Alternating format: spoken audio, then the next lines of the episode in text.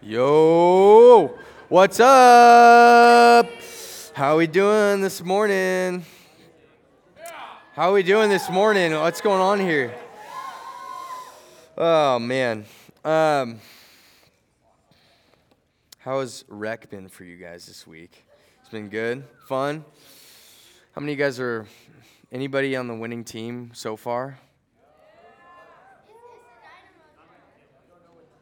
Come on. Awesome. Hey, uh, how many of you guys are tired right now?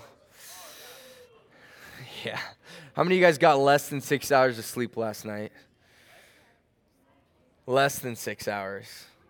Oh, only a couple of you guys. Junior hires, you don't get tired. this doesn't, that tired is not in your vocabulary. Um, you go, go, go. Well, I hope you guys are feeling good. I hope. Um, this week has been awesome for you guys. I hope you guys have been able to learn some some really special things as we dive into God's word and everything. And so this morning isn't really going to be that much different. It's going to be kind of similar as to what you've been experiencing in chapels, um, just from a different person. But ultimately, I think it's important that we talk about this topic because this topic is so prevalent to us today and it surrounds us in so many different ways. And you might even be unaware of, which, of the way in which it affects you and, and the way that it actually might change you and mold you and train your mind to do things or think a certain way. And so, what I want to do for you guys is to provide a clear definition of purity, of what it means to live a life of purity, and then specifically, what does it mean for me to be sexually pure? Now, that being said, I don't want you guys to get the idea that anytime you have a thought, um, it's automatically wrong, right? And I just need to throw it and I need to get rid of it. I need to not think about it. If I'm attracted to somebody, immediately I gotta, I gotta stop it right there. What we're gonna try to do is try and understand what does the Bible talk about when it talks about purity? What does it talk about when it talks about sexual immorality, which is kind of ultimately, our goal as believers is to be distant from that, is to remove ourselves and to flee from sexual immorality, as it talks about that. But not only that, provide a definition of what it means, what sexual immorality is, but also how. Why is it important that we know these things? Why is it important that I pursue these things? Why? I mean, it seems like when we talk about purity, it's a bunch of don't watch this, don't be in this kind of relationship, don't pursue these things, make sure that you get rid of all these things in your lives. Yet we don't really talk about why, as the believer, that is important. And I hope today we'll be able to do that. But not only that, and how do we fight our sexual sin and the things that trap us constantly? So, first things first, Let's look at 1 Corinthians chapter 6. If you guys have your Bibles, 1 Corinthians chapter 6. Corinthians is right after the book of Romans. So if you guys can find Romans, just make sure that you guys keep turning those pages until you get to 1 Corinthians chapter 6 and we will dive in. One last thing. Before we dive into scripture, I want you guys to know that your world surrounds you with opinions. It surrounds you with different opinions on what it means to believe about sexuality or what, um, how, you know, what is your truth when it comes to sexuality or what is your truth? How do you define it? And what I, I want to do, and I want to I want to encourage you, but also challenge you that what you're about to hear, and I pray and hope that this is the case, is not my opinion. This isn't something that I just thought of and I'm trying to impose upon you. This is what I believe. And if we're Christians, we're to be shaped by the Word of God and we're to be submitted to it. We're to submit our lives to the Word of God. And so, what I want to do is give you guys a clear definition from Scripture of what these things are and what does it mean to follow Christ as a result. And some of us, we live in a culture, in a world, or in our school systems where we're taught vastly different things of what it means to be sexually pure or not sexually pure, but what sexuality is and what the Bible defines. And I want us I want to help us understand, man, as a Christian, not only is my life supposed to look different, but the way that I think is supposed to look different. God is supposed to define the way I view the world and the way I view sin and the way I view sexuality, not the world. And I think some of us maybe even tempted to get offended by what I'm going to say, and I hope and that's not my goal. But ultimately, I want you to know that it's just not my opinion. Um, it's actually something that I think and I believe and I know to be true because it's from the Word of God. So, that being said, let's dive in. Let's read this passage and then we'll begin. So, 1 Corinthians chapter 6, we're going to head dive straight into verse 18. So verse 18 if you kind of go kind of closer to the end of chapter 6, you'll you'll find it. Verse 18, here's what it says.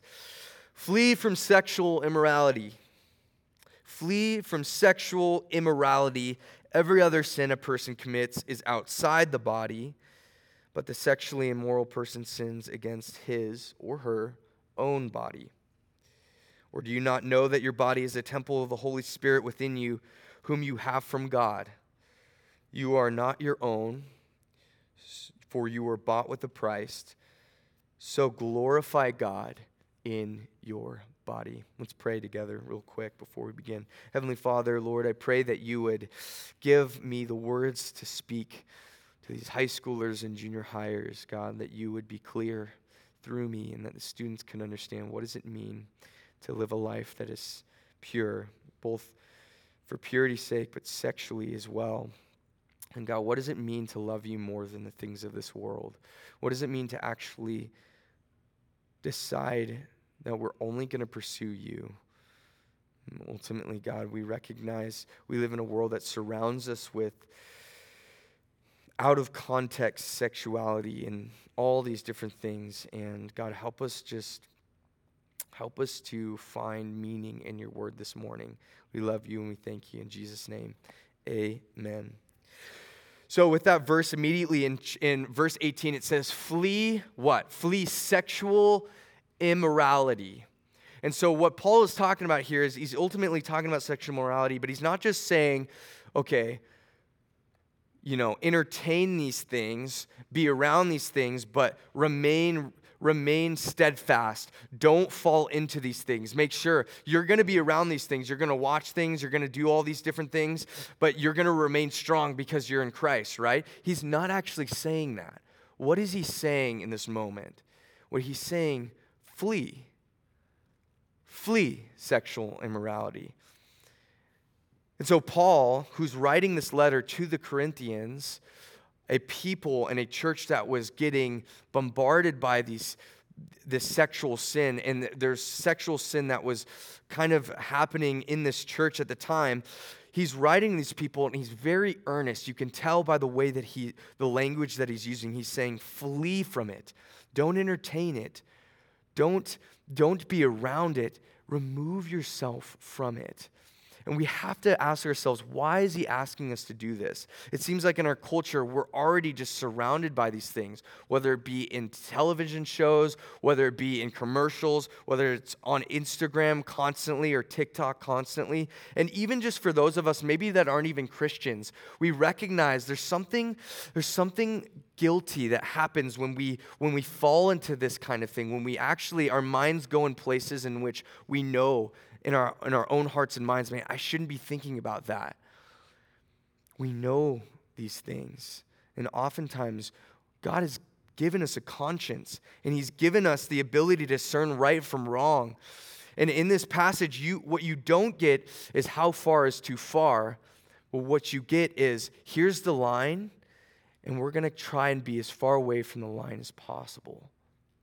Now, some of you your whole lives was, were told that sex and anything regarding sex is bad, right? Maybe some of you were taught that growing up. You were in the church, and um, people would shame you, and they would constantly bring condemnation on you if you ever had any sort of thought um, regarding sex or anything like that. And what I want you guys to understand today is that sex is a gift from God. Sex has been given by God to us, but to be demonstrated and to be lived out in the right context. So, when Paul is saying flee sexual immorality, ultimately, he is not making a blanket statement about sex itself. Because Paul, of anyone, in, in, even in just some of his letters he writes, he recognizes sex is a good thing. It's supposed to be for a marriage between a man and a woman. Sex was created by God, and you can see it all the way back at the very beginning of time, where Adam and Eve were joined together in marriage. And as a result, they were able to, to have sex, not only for the sake of just having sex, but for the sake of procreation, for the sake of having children. And obviously, that wasn't the only thing sex was used for, having children. Sex was used and a gift by God so that we may find pleasure in the people that we choose and the person that we choose to marry. Yet, what Paul is talking about is sex and sexuality out of context, out of God's context and God's design for sex.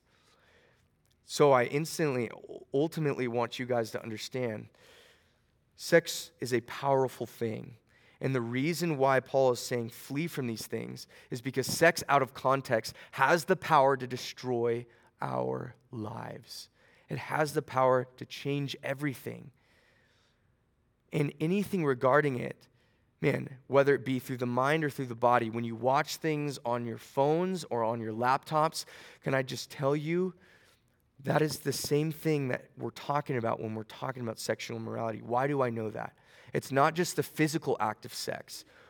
I know that sexual immorality is not just something that happens physically, but it's something mental because Jesus in the Gospels, he's talking to the, to the Pharisees and he says, I tell you this right now anybody who even looks at a woman lustfully has committed adultery in his heart. So Jesus doesn't just talk about it from a physical standpoint, he talks about it from a mental standpoint. Saying, You've objectified that woman or you've objectified that man. And in doing so, you have sinned. And this isn't something, man, we take lightly. This is something we take seriously And its sexuality out of context. And I want you guys to know when Paul says flee from these things, he's saying it earnestly. Why? Because he knows that it has the power to destroy relationships, it has the power to affect our psychology, the way that we see things, it has the power to affect even just our own bodies. Some of us eventually one day, and I hope and I pray that this is the case, many of us will be husbands. Many of you will be wives one day. And hopefully, and I pray that this is the case, many of you will be fathers and mothers one day. When we recognize about sexual sin, whether it's pornography, whether it's rela- sexuality and relationships, crossing the boundary in relationships, whatever it might be, we recognize that these things have long term effects on us as we get older.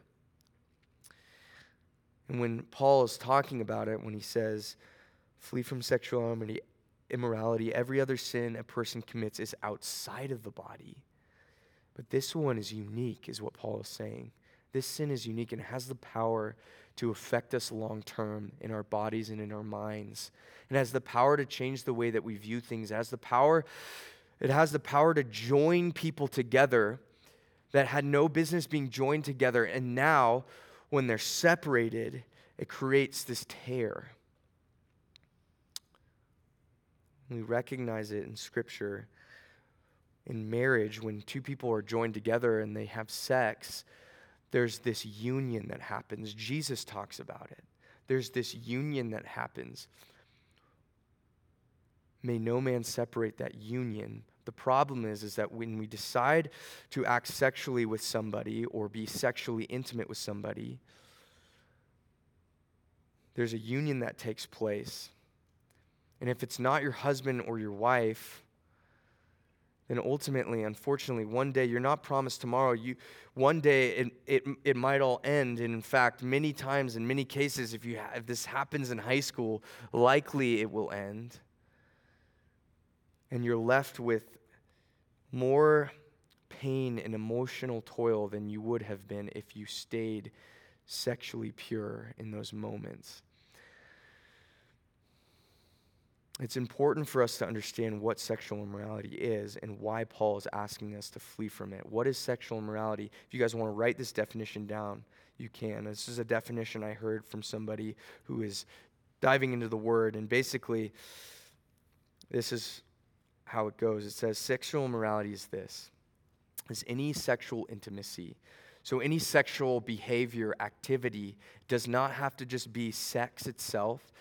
It can be clearly activity that is meant to get arousal or sexual arousal out of each other. It's any form of sexual activity or behavior or anything like that that's outside of that's outside of a marriage between a man and a woman, whether it be through the mind or through the body. Okay? So we're not just talking about actually having, when you have a boyfriend and girlfriend, you acting in these things. We're talking about, man, when we look at stuff on our phone, when we look at stuff on our laptop, that right there, you have a connection with the person that's on the screen because it's very, very intimate. And that's actually only meant to be seen by that person's husband or wife. But ultimately, this is sex, a gift from God, a blessing from God taken out of context that is so powerful and has such a strong effect on our minds and creates this pleasure in us that causes this shame and this guilt and causes these cycles where we're watching it to cope with things in our own lives, where we're watching it to find satisfaction in a place in which we can't not find satisfaction. And so just know why, man, you guys are struggling with these things. It's because everybody has the need ultimately to be intimate with somebody. God has placed that thing within us. He has placed the desire to be known and to know other people within us in context because outside of context, outside of a marriage between a man and a woman, it has the power to affect our lives greatly for years to come. That's why Paul is saying, This is important. Please flee from these things. It's not something you just sit around and you allow to happen before your eyes and you say, Man, I'm going to have the strength to, to fight this temptation. He's saying, No, get rid of it. Don't be around it. Try to remove yourself as far away from pos- as possible from these things. Why? Because we are far too weak. We're so, this is the soft spot for us. He, recogni- he recognizes this in the Corinthians. Like, this is something that is so strong and powerful. It is so hard to fight against. The sexual urges of our flesh is so hard to fight against. Why? Because our sexual urges have been given to us by God Yet it's so important for us to find fulfillment in those in our wife or in our husband when we're married. And he recognizes it has the power to change us in our minds. Let's keep reading here.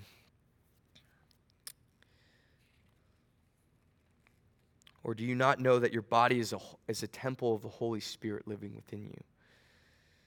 You are not your own for you have been bought with price. So glorify God in your body.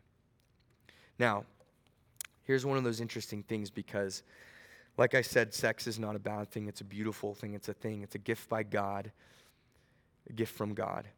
Yet he's saying to glorify God, you are to kind of abstain from these things. Yet at the same time, it's like, okay, we're glorifying God by not partake, partaking in a gift that He has given us intentionally. And so, what he's saying there is that God gets glory when we follow His design, when we follow His intentions and His design for things. God gets glory. So, ultimately, when we say glorify God in your body, the way that you can glorify God as a young person, one of the main ways you can do that is by making sure that you're being pure. And that's what Paul is saying.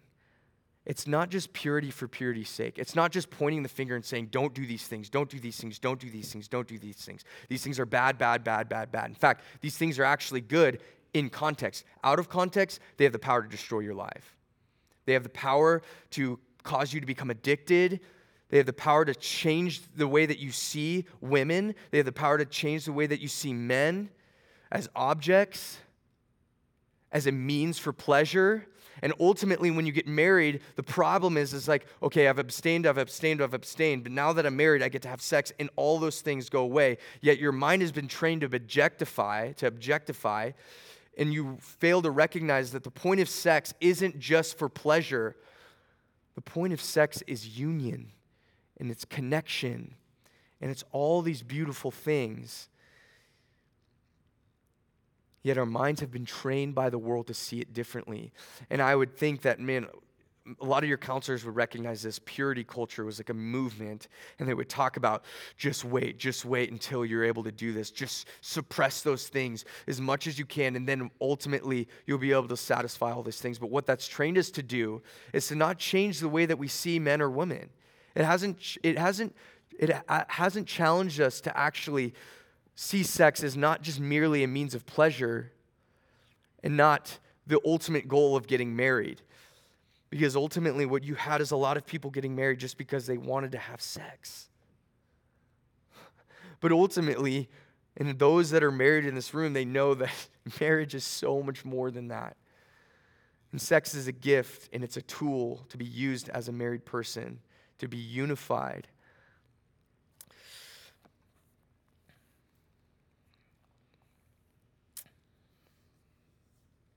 You are not your own, for you were bought with a price. Glorify God. Young person that's not married. These things that maybe you're involved in, relationships, I think for the most part, they cross into territory that is unwise. They cross over into territory when you're in high school or you're in junior high and you're in a relationship or you have a boyfriend or girlfriend. Oftentimes, you ask the question yourself, how far is too far, and how can I not cross this line over here? But what we see in this passage is not what it's, that's not what Paul is saying. Paul never draws a hard line and says, don't cross that line. He clearly understood what the line was and he says i'm going to get i'm asking you not to get anywhere near there. Why? Because your purity is worth it. Because you remaining pure is worth it in the end it's worth fighting that temptation it's worth deleting instagram and tiktok it's worth man the, the, the, the amount of time the average amount of time an american teenager spends on his or her iphone the average amount. I read this recently. It says nine hours a day. Nine hours a day, the American teenager spends on their phone. Now, some of that is obviously maybe schoolwork or calling friends or calling your parents or whatever it might be. I know you're not talking to your parents for nine hours a day, okay? So I'm gonna I'm gonna assume that a, uh, that I'd say a good chunk of that is on social media. Now, to remain sexually pure, there's two important ways in which we need to do that. The first is we need to have wisdom. The first is we need to have wisdom. And so scrolling nine hours a day on your phone, is that wise? I would say for the most for most of us, if we want to be sexually pure, if we want to remove ourselves from these things and tr- retrain our minds not to objectify women, not to objectify men, not to objectify ourselves if we want to do that, then we have to have wisdom. Just like Paul is saying, flee from these things.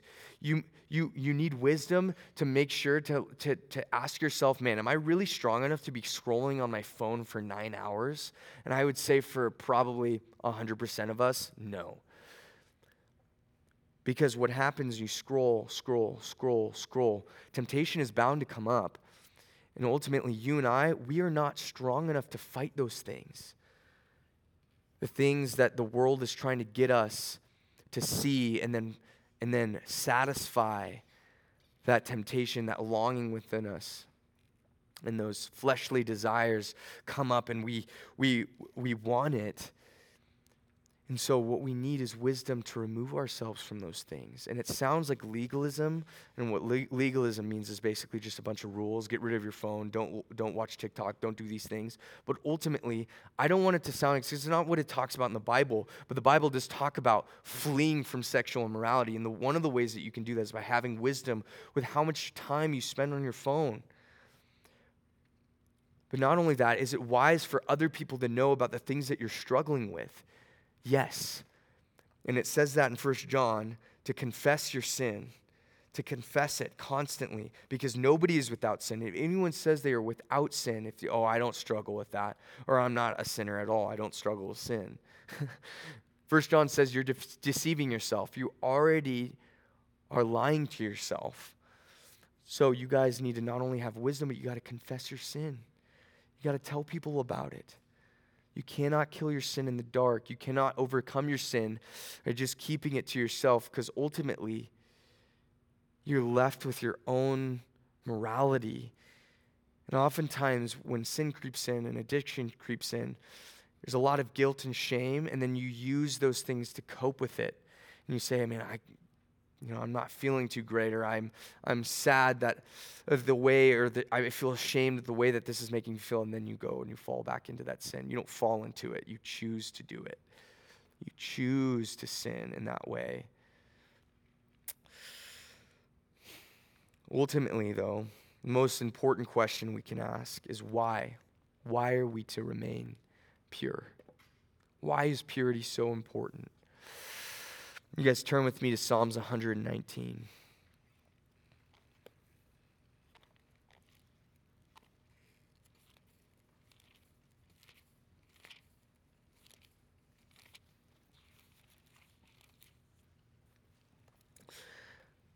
So, purity is a matter of wisdom, but not only that, it's a matter of the heart.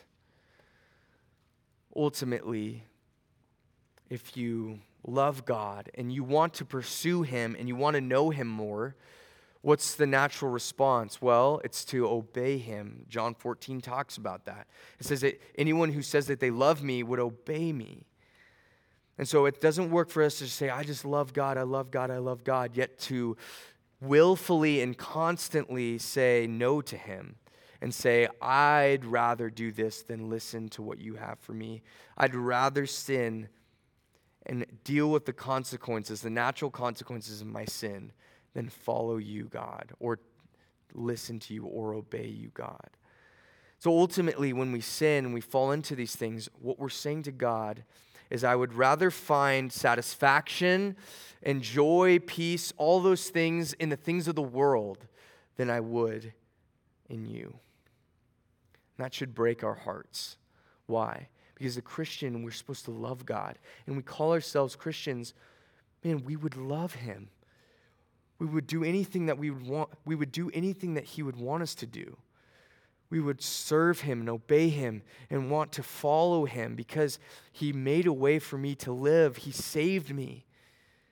I've, I'm a new creation because of Him, so He deserves my life, my heart my desires, all those things, when we find our satisfaction in the things of the world, we have a misplace in priorities.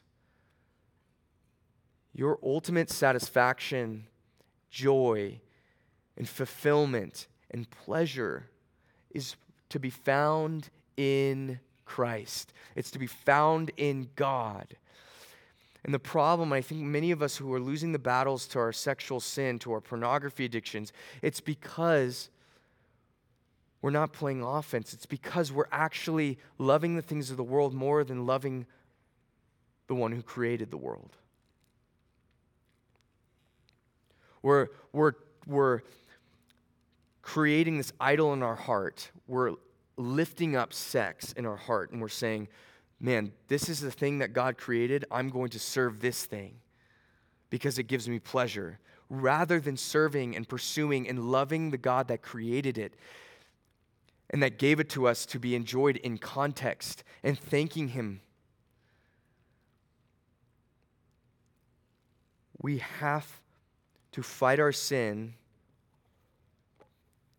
by loving God more. And how do you do that? It might be hard for you to understand. It's like, how do I love God more? How do I, how do I do that? How does it make sense to me? I, how do I just turn it, turn it on and I'm like, right, God, I love you more and more. And I want you more, and I want to spend more time with you than, than, than time in the world. I want to be informed and transformed by you rather than being transformed and informed by the world. Let's read it right here in Psalms 119. Here's what it says it says, How can a young man keep his way pure? By guarding it according to your word. With my whole heart I seek you. Let me not wander from your commandments. I have stored up your word in my heart that I might not sin against you. For many of us who have fallen into sexual sin, there's this feedback loop where we watch pornography or where we have this sexual relations with our boyfriend or with our girlfriend. We feel weird about it, and it's this weird feeling of mixture of guilt and pleasure and all these things. And then as a result, we start to feel ashamed. We think back to it and it's like, why did I do that? Why did I do that? And then we fall back into it because we want to cope with those things. And it's a cycle over and over again. Can I just tell you there's a cycle of purity and there's a cycle of obedience. There's a cycle that we can use to break that cycle, and it's right here. It says, how can a young man keep his way pure? By guarding it according to your word. How can you love God more and more and more and more? And many of us, man, we, when I say this, we think that I'm just saying, read your Bible more and you'll stop sinning. It's just not the case. In fact, it takes time. Over time, God begins to transform you as you do this. But it says this right here. Not only are you reading your Bible by guarding it according to your word, but you're cherishing it you're recognizing the place that it has in your life to sharpen you, to mold you, to make you and create in you a new person, to transform you day by day by day by day. And the Spirit of God, even Mike will talk about this later on, the Spirit is working in us. If you're a Christian, you have the Holy Spirit within you. And what is it doing? It's reminding you of the things that God has said reminding you that God loves you, reminding you that God sent his son for you, that, that he nailed those sins that you're committing to a cross. And therefore, you are to live, in a life, live a life that is just grateful, that is in full gratitude, in obedience to him. We have no chance against our sin. We have no hope against our sin unless we find more love and joy and satisfaction in the Lord than we do in those things. You were meant to enjoy God. I don't know if you know that. You're not meant to just read your Bible from a place of duty. You're meant to read your Bible so you get to know this God that created you intimately and knows you. And you're meant to know Him and the things that He said in His Word. And it's supposed to transform you and start to pull you away from the things of this world. And many of us, we fight our sin by saying, don't do this, don't do this, don't do this. There's this famous quote by Soren Kierkegaard. He's this Christian thinker and author, and he, and he, he says, he, he gives a definition of purity, and he says this He says, Purity is to will one thing, and that thing is Christ. So, purity is not just not doing stuff, it's not abstinence, it's not just not having sex before marriage. While those things are very, very important as a believer, purity is more than that. Purity is to will one thing, purity is to be motivated by one thing, purity is to want to know the Lord more, to know Christ more, to be intimate with God, and to have a deep relationship with Him. And as a result, live lives that honor Him. You'll see it, David, you, with my whole heart I seek you. How can a man keep his way pure? By guarding it according to your word, but not just reading it. He's saying, With my whole heart I seek you. I've stored up your commandments in my heart. Have you stored up God's word in your heart? Have you spent time reading the Word of God so that it would transform you, so that you get to know Him more? And many of you, man, I know it's hard. It almost seems boring reading the reading the Bible, but I, can I just tell you, over time, as you begin to study more and more and more, you get to learn about the God that created you and created all of this. The God that knows you and every strain on your head, strain of hair on your head. And He knows you better than you know yourself. So it's time to submit to that reality and recognize, man, God decides what I get to do with my body. And it's for my good and it's for His glory. I don't want you guys later on down the road having this sin, this type of sin, affect you for years to come, because it will. Sexual sin is very serious, and it has the power to really shape us and mold our minds, like I said. And ultimately, the way that we interact with our future husbands and wives are at stake. And the way that we in, even interact with our children is at stake. And the way that we see women and see men is at stake. And I want you guys to retrain your minds to begin to think the way that God thinks. Sex is an amazing thing, it's been given by God. But we are to do it in the way that God wants us to, because ultimately, like I said, that's for His glory and for our good. Let's pray together. Heavenly Father, I'm thankful for your word. I'm thankful for just this topic, and it's, it's a hard one, it's a delicate one, but I recognize, God, that there are many of us in this room who struggle with it. And it's really hard because, God, I know that um, This is just a phenomenon happening within, happening within our church.